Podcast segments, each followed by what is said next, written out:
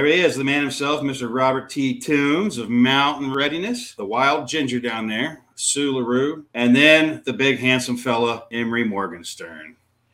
This podcast and what spins off of this podcast is we got to tell the American people not to fear anything. We are basically one generation away from our grandparents who were mm-hmm. probably raised in rural areas before World War II or even after World War II without electricity and running water. I think this podcast should be geared towards teaching people do not fear anything. And to change the federal government, you need to start locally and change the culture. That's, I think, what we really need to attack here